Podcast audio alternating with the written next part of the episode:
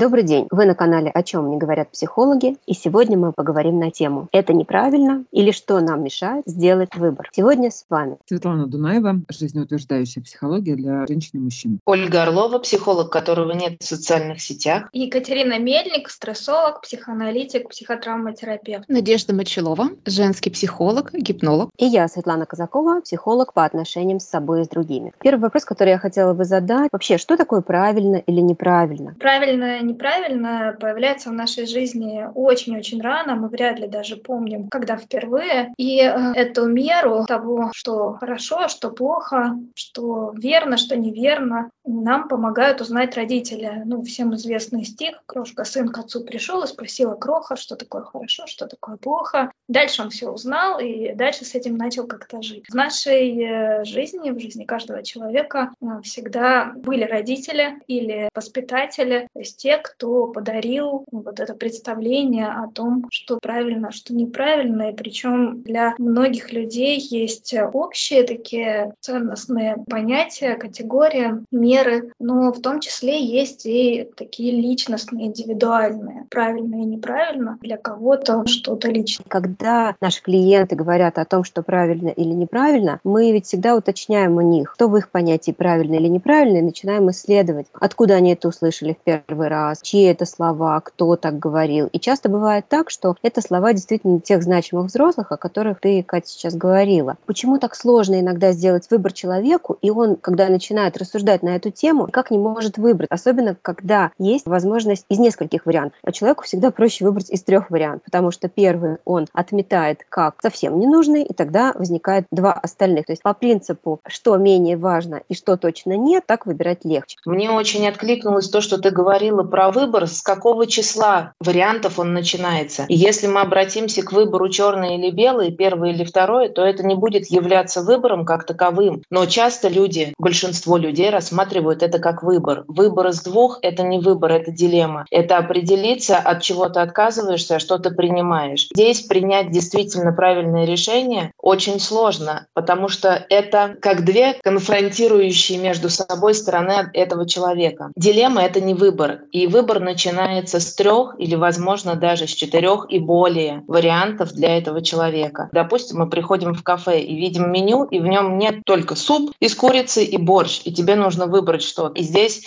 либо люблю, либо не люблю, либо этот вариант будет приемлем для тебя, а когда большой список предложенных вариантов, ты начинаешь смотреть, и уже что тебе больше откликается. И это будет про то, какие ценности заложены в этом человеке, что он хочет именно сейчас, в данный момент, что ему откликается. Это правильное питание, это цена блюда, это, возможно, аллергические реакции или какие-то иные варианты. Оля, я с тобой соглашусь, что и со Светой соглашусь, что если есть два выбора, какой ты будешь суп, куриный или борщ, вроде бы тебе легче. А если, ну, например, увольняться с работы или не увольняться, то здесь получается, что всего два варианта, но человеку все равно сложно принять какой-то один выбор. Света, как ты думаешь, почему из двух вариантов выбрать, казалось бы, какой-то один? Один. Смотрите, по роду своей деятельности и по роду своей специализации, как экзистенциальный психолог, я темой выбора, ну, как я считаю, достаточно хорошо знакома и достаточно часто сталкиваюсь. И а, я бы рассматривала здесь, во-первых, выбор происходит на разных уровнях, и есть разные классификации выбора, и разные подходы к этому выбору. И, конечно, когда мы говорим, ну, например, вот о супе, есть мне такой суп или такой суп, там лежат, ну, так скажем, в основе все равно будут такие два основных критерия, по которому мы основания для сравнения. И второе такая переменная, да, это последствия.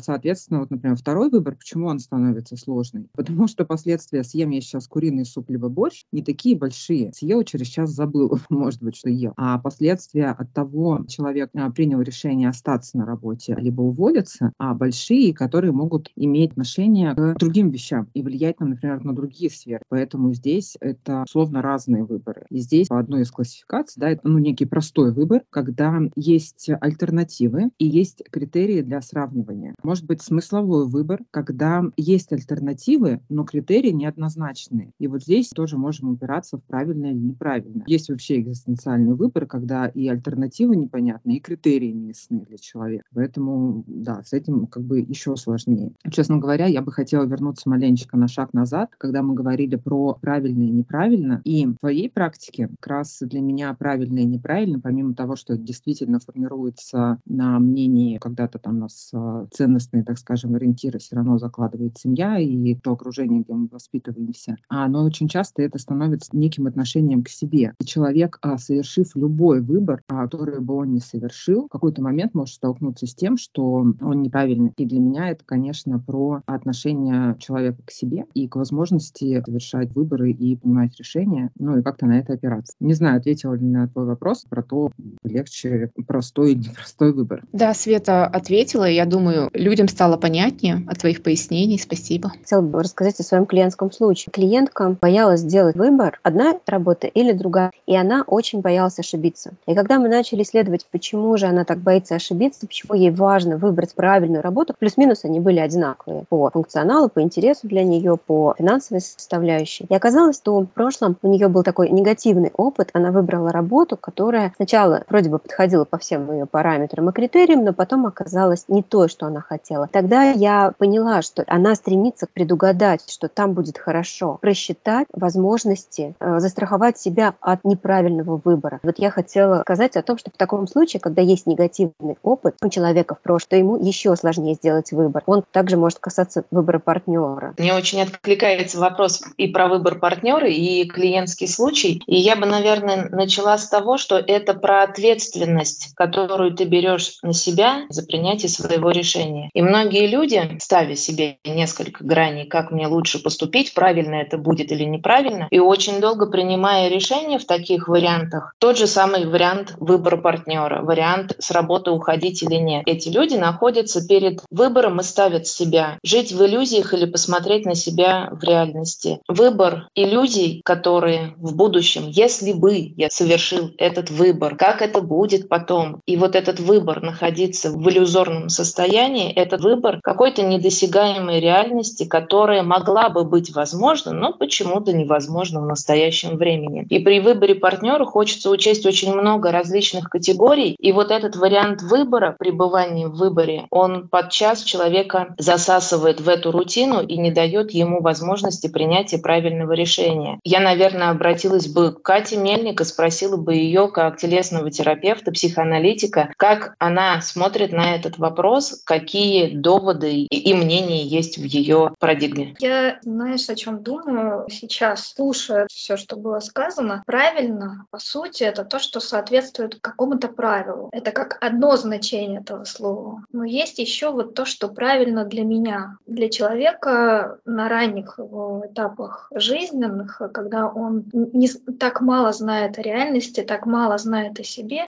правила, которые дает родитель или воспитатель, они призваны помогать в чем-то. Но дальше он выходит во взрослую жизнь, и поле возможностей становится открытым максимально для человека. Он уже знает все ограничения, но там дальше мир более неизведанный. И на что ему опираться? Опираться ли на правила, которые он взял как кальку от кого-то, или все-таки найти что-то, то, что будет подходить для себя, то, что будет правильным для себя. И вот здесь э, прислушиваться к себе, прислушиваться где-то к своему телу, и, может быть, на этапе выбора именно неправильно, то есть не по-моему, в таком значении, да, когда это не по мне, мне это не нравится, это будет тем моментом ключевым для совершения выбора в свою пользу. Как ни странно, это противоречие. Мне это не нравится, да, это для меня неправильно. И дальше, отталкиваясь от этого, человек может двигаться в сторону того, что более верно для него. Ну вот где-то в этой сфере кружится мысль. Я держу как-то в голове, это скорее для меня уже такой некий смысл, когда мы говорили о том, что судьбоносный выбор, он всегда иррациональный. Это к тому, что хочется принять рациональный выбор, подвести какое-то уравнение. И Света, когда рассказывал свой клиентский случай, это такой рабочий способ, когда мы расписываем плюсы, минусы и пытаемся кто-то сравнить. Но во многих выборах не остается на уровне борща либо куриного супа. Всегда есть такая собственная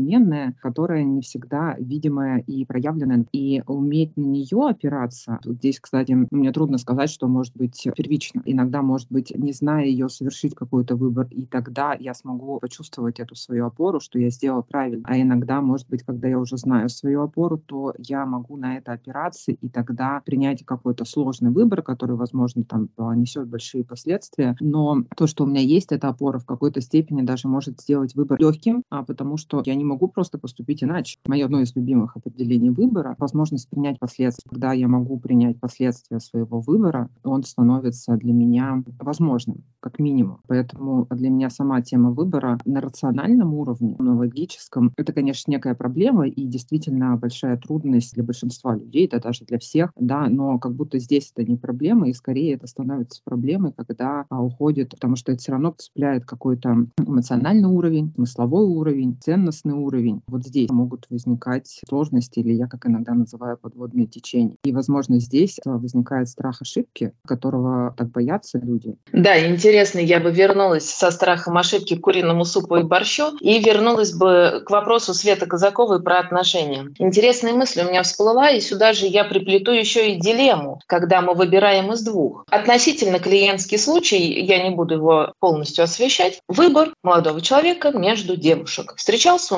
на протяжении достаточно большого количества лет с девушками. Ну, понятно, да, выбирал для себя и понимал, что ему лучше, что хуже. И вот в его арсенале осталось две. Допустим, это будет там Даша и Маша. Имена вымышлены, ничего общего не имеют с реальностью данной ситуации. И он говорит, я не знаю, кого мне выбрать, то ли Машу, то ли Дашу. Ну вот Маша красивая, допустим, а Даша умная. И я не знаю, как мне лучше, помогите. И это дилемма, и мы понимаем. И парень-то выбирал вот, ну, не из двух, да, может быть, там их сотни были, этих девушек. Это как в ресторане. У тебя есть куриный суп и у тебя есть борщ. Вот то ли легко и вкусно, то ли поел и прям вот наелся. И вот этот вопрос дилеммы, когда мы подходим к выбору из двух, он, скорее всего, будет... Мне очень нравится, когда многие психологи говорят, и когда у тебя выбор из двух, нужно выбрать себя. С одной стороны, это правильно и верно, но я бы, наверное, уточнила, не выбрать себя в этой ситуации и отказаться от куриного супа или борща, от Маши или от Даши, там, пойти к Насте, или, там, допустим, съесть солянку или вообще что-то другое сменить ресторан. Я бы, наверное, сказала посмотреть, что ты готов делать в этой ситуации. Выбирая куриный суп или борщ, выбирая Машу или Дашу, что ты готов в этой ситуации делать, какую нести ответственность в этой ситуации за свои действия. Что для тебя конкретно будет здесь лучше? Какой твой выбор будет более правильным конкретно для тебя? В чем твой-то кайф здесь заключается? С кем ты больше кайфуешь, с Машей или с Дашей? С кем хорошо? И что ты готов делать, если мы говорим про отношения, что ты готов делать в этих отношениях? Кто является для тебя большим мотиватором? Кто больше заряжает тебя энергией? Что дает тебе большего удовлетворения своей жизнью. И мне интересно мнение Светы Дунаевой. Она задала такую интересную тему. Свет, что есть дополнить? Я не согласна по поводу дилеммы, потому что, кажется, мы сами себе усложняем в этом смысле жизнь, создавая дилеммы. Потому что выходов всегда больше, чем два. Решений всегда больше, чем два. Кстати, про выбор часто говорится, а с другой стороны часто забывается. Да, когда мы говорим не принимать решение, это тоже выход. И тогда даже вот из твоего примеры выбрать Машу или не помню, какое другое имя, да, там Машу или Сашу выбрать, про женский пол говорим, да, не очень удачное имя привела. Машу либо Катю выбрать. Тогда есть еще вариант а, не выбирать никого, вообще не принимать решения. И есть а, вариант а, бросить и ту, и другую, пойти в другую сторону. Вот, то есть для меня это как минимум решение дилеммы. И когда мы упираемся во что-то, для меня скорее это сигнал к тому, чтобы развернуться, посмотреть и поискать другие другие варианты. Скорее всего, ну, как минимум, может, и напряженность в этом моменте подать. А с клиентами, кстати, тоже вот этот момент, ну, иногда, не могу сказать, что часто, но периодически проговариваем такие, я уперлся в тупик, я ничего не вижу. Как минимум есть вариант, что вы как-то в этот пик попали, и вот шаг назад в основном можно сделать не буквально всегда, но очень часто. Ну, точно соглашусь про ответственность, и как я говорила, что для меня это звучало а, как раз ответственность, наверное, в том, чтобы, во-первых, либо сделать выбор, либо признать, что ты не можешь сделать выбор, либо столкнуться со всеми своими чувствами, а, ну и как минимум вот принять эти последствия. Минутка юмора. Я просто, слушая рассказ про супы, выбор партнера, подумала так, значит, у нас здесь есть про кушать, про есть, есть про любить. Вот, остается только про молиться. Я думаю, это идеальная схема. Есть молиться, любить. И ответственность, она оказывается в такой зоне, такая общепринятая молитва, ну, будь что будет.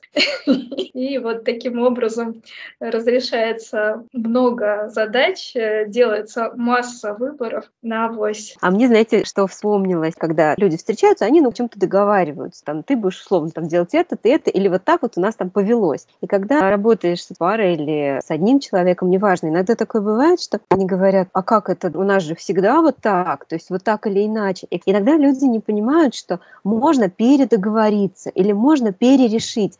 Я сейчас клоню к страху ошибки. Страх ошибиться – это как будто бы навсегда. То есть вот если ты выбрал вот это и все, вот сейчас, в данную минуту, в данный момент, то как будто бы у тебя нет возможности, ну, как бы не то чтобы откатить назад, конечно, и не всегда на самом деле есть эта возможность а, вернуть назад, но, по крайней мере, когда-то это можно сделать. Так же, как и передоговориться, и перерешить. Как в какой-то мере, да, ошибиться. И если ты в этот момент, когда ошибся и попробовал что-то, понимаешь, что тебе это не подходит, может быть, в каких-то моментах и в каких-то ситуациях можно сделать тот самый шаг назад и перевыбрать. Но не все видят эту возможность. Даже если, продолжая, Оль, твою тему про партнеров, Маша или Даша, даже если ты выбрал Машу, но Маша тебе не подошла, ушла, а у тебя все равно есть возможность что-то с этим делать. И это про ту самую ответственность. И теперь, имея вот это, имею Машу, с которой я не хочу строить отношения, что я могу сделать? Да, я точно что-то сделать могу, а не то, что это выбор один и на всю жизнь. И тут как раз есть какие-то установки, которые бывают, например, поскольку уж говорю про отношения, это брак один раз и на всю жизнь. Ну и тут мы упираемся, конечно, в морально-этические какие-то ценности, может быть, в религию где-то, где-то еще что-то, но тем не менее, как вариант, даже в отношениях или в каких-то глобальных жизненных вариантах, все равно сделать что-то можно. Я вас слушаю. Конечно, я согласна с тем, что если ты принимаешь ответственность за последствия своего выбора, правильного или неправильного, тебе должно стать как будто бы легче. Но еще мне здесь кажется очень важным такой момент, что если человек в себя не верит, если он не верит, что он справится с любыми последствиями, то ему действительно будет сложно принять какое-то решение, сделать какой-то выбор. А если человек способен сказать, что я ну ведь есть такая категория людей, что ну, я вывезу все. Кто мне не даст жизнь, я совсем справлюсь. Я буду счастливым, я смогу стать счастливым и с Машей, и с Дашей.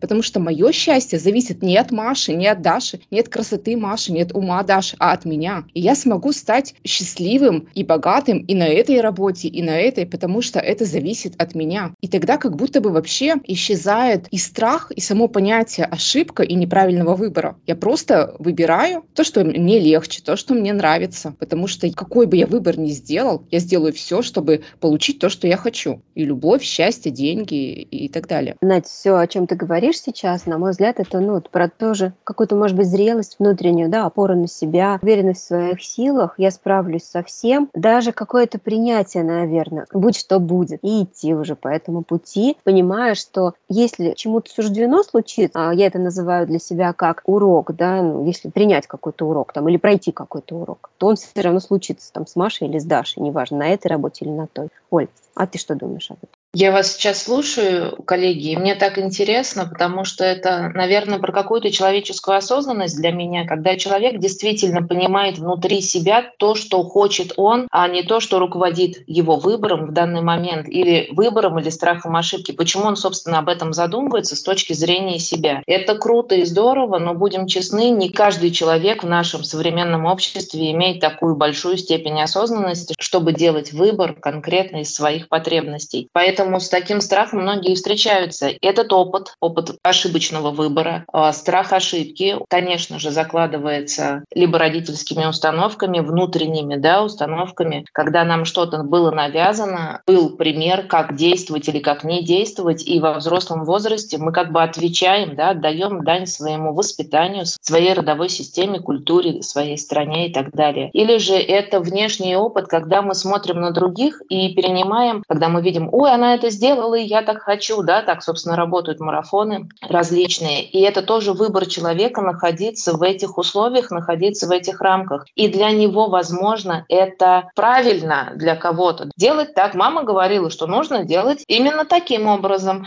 что морковь должна находиться в левом ящике холодильника, а не в правом. И вот не надо мне говорить, что это неверно. Это какие-то такие, ну, примитивные, скажем, родительские установки, да, когда резать картошку в окрошку, собственно, вот вам третье блюдо ресторана и, или нет. И в этой ситуации сложно человеку сделать выбор конкретный, без учета родительских установок, без учета той системы страны, в которой он живет. Как правильно принять решение, чтобы, если вдруг я ошибусь, моя ошибка не была так болезненна для меня. Тут хороший вопрос посмотреть внутрь себя, что является для тебя ошибкой. И ошибка это что? Это путь вперед, это возможность сделать следующий шаг и получить опыт и знать, как не подходит в данной ситуации для меня и почему это для меня неподходящий вариант. Или же это вариант остаться на месте, я не хочу ничего продолжать. И тогда опыт выбора будет затянут в такое иллюзорное будущее, а вдруг, если бы докобы, прям во рту росли грибы. Интересно мнение экзистенциального психолога, как это будет вообще про мир. Как это будет вообще про мир, человек может определить только по отношению к себе, потому что это говорить про мир, это как ни о чем не говорить. Дайте мне точку опоры, и я переверну весь мир, да, и здесь то же самое. Я могу это понять только соотношение чего-то. Для меня, кстати, говорили про страх ошибки, а у меня опять написано как будто про цену ошибки, и скорее социальная психология в этом смысле бы, конечно, а, смотрела на, на то, как я отношусь к ошибке, к себе, когда я совершаю ошибки. И да, здесь можно и нужно смотреть, потому что есть какая-то причинно-следственная связь, потому что отношение как-то сформировано, и, скорее всего, кто-то помог а, его сформировать таким, какой оно есть, а, за что безмерно ценю экзистенциальную терапию, то, что она дает вот поры как раз в неизвестности, в неопределенность, через то же отношение, что когда я рассматриваю ошибки как условия опыта или как а, некую цену, например, своим же результатам и своим же каким-то действиям, своим целям, то я, возможно, в этот момент перестаю бояться ошибок, потому что это те вещи, которые, так скажем, заложены в стоимость, в эксплуатацию и так далее. Мне здесь еще в этой же связи хочется сказать про выбор, что тоже, скорее всего, не очень любим принимать и признавать то, что выбор накладывает на нас в том числе и ограничения, потому что какой бы мы выбор не совершали, даже если мы его не совершаем, в этот момент мы отказываемся от чего-то другого, и а, вот это тоже может восприниматься людьми как а, ошибка, что я там сделал, не сделал, и особенно вот эти сожаления о прошлом, что, не знаю, вот надо было Петрову выбирать, он сейчас директор завода, а я своего, не знаю, Ваську выбрала, а он сейчас менеджер среднего звена какой-нибудь по продажам. Но в тот момент люди забывают, что из рациональной части они обладали какой-то информацией на тот момент, у них там был жизненный опыт только на тот момент. И вообще неизвестно, когда от женщины, например, зависит, что кем бы стал мужчина. Скорее всего, если бы она выбрала Петрова, то он бы был менеджером среднего звена. Поэтому выбор в том числе возможность принять ограничения. Тогда мы можем смотреть из каких-то приоритетов, потому что э, если про выбор про прошлое, как раз про это мы много работаем, чем люди приходят. Опыт становится таким определяющим, чтобы человек смог а, совершить какое-то новое другое действие, да, пока мы его как раз не разберем, словно не освободим, а, здесь я там показываю кавычки от этих ошибок, а, человек не перестанет смотреть на это как на ошибки, а возьмет из этого ценность, опыт, пересмотрит. И тогда ради чего это может делаться? Вот, например, цель. И если ограничения там в прошлом, да, это нас определяет чины, то ограничение а, в будущем выборе это может быть цель. И если я хочу чего-то такого, то ну, какой-то выбор мне может просто не подходить. И, конечно же, чем точно не нравится никому с тобой встречаться, это какая-то а, невозможность здесь сейчас совершить какие-то действия, и тогда мой выбор ограничен. Ну, например, супы у нас сегодня хорошо пошли, когда в меню а, есть такой суп и такой суп, а денег а, только на один суп. И тоже выбор в этот момент отпадает, и да, и вот вроде он как бы стоит, а уже и не стоит. Опять же остается, потому что, не знаю, там, если с кем-то пришел в кафе, можно занять, можно вообще уйти из кафе и найти, где этот же борщ, который здесь стоит 300 рублей, найти за 200. Ну, в общем, опять, я, конечно, о том, что выбор всегда остается, и хочется какую-то позитивную штуку ставить. Я не помню, я говорила ее здесь, думаю, даже если она еще раз прозвучит, это хорошо. А на что я опираюсь, и в том числе из социальной терапии, да, наш выбор всегда правильный. Когда мы его совершаем, осознанно или неосознанно, мы уже прокрутили все действия и приняли это решение, точно основываясь на чем-то. Мы совершаем всегда тот выбор, выбор, который мы можем себе, даже если можем себе позволить. Кать, как ты думаешь? Я очень много мыслей красивых, в каком-то смысле завершенных, вот что-то перекликается с тем, что Света говорила, что мы все равно проживем свой опыт такой, что предложение как на наш выбор правильный, где-то для меня созвучны. Я еще поняла, что тема успешного или выгодного брака — это прям отдельная тема, потому что возникает э, вопрос выбора, как-то в ней э, варится. Я вот что думаю, что в защиту правил, такого правильного выбора, что хочу сказать. В каждый момент своей жизни мы можем быть э, детьми по отношению к тем, у кого больше опыта.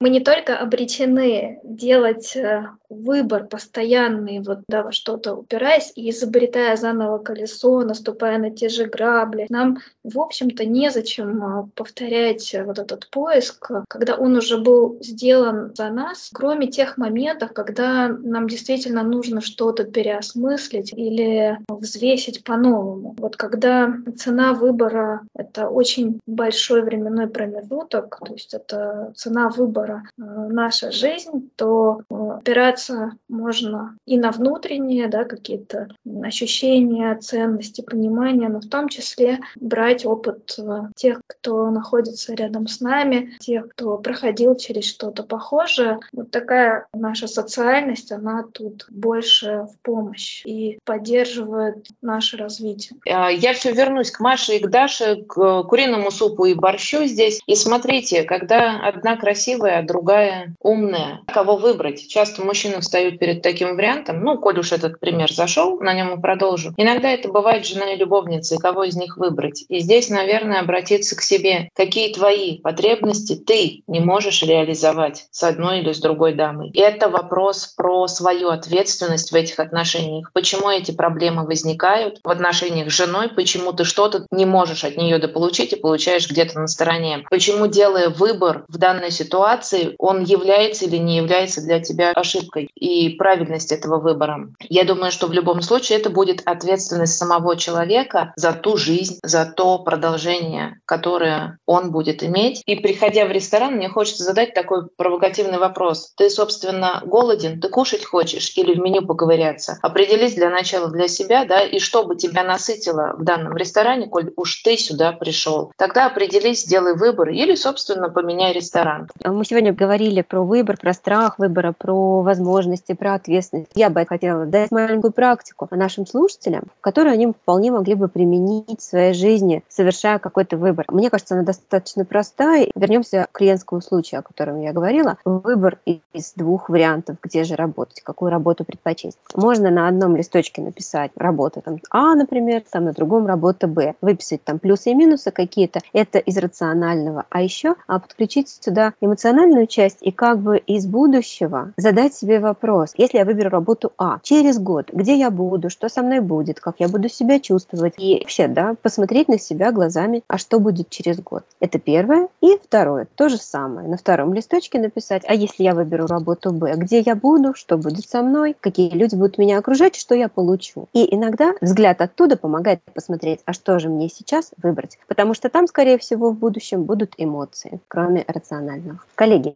я благодарю вас за сегодняшний подкаст. Я благодарю наших слушателей за то, что были с нами. Ставьте лайки, подписывайтесь, нажимайте на колокольчик. Мы всегда этому очень рады. А, делитесь с друзьями. Всего доброго. Напоминаю, что вы можете задавать свои вопросы. Тот вопрос, который покажется нам интересным, мы сделаем на эту тему подкаст и подарим подарок. До новых встреч.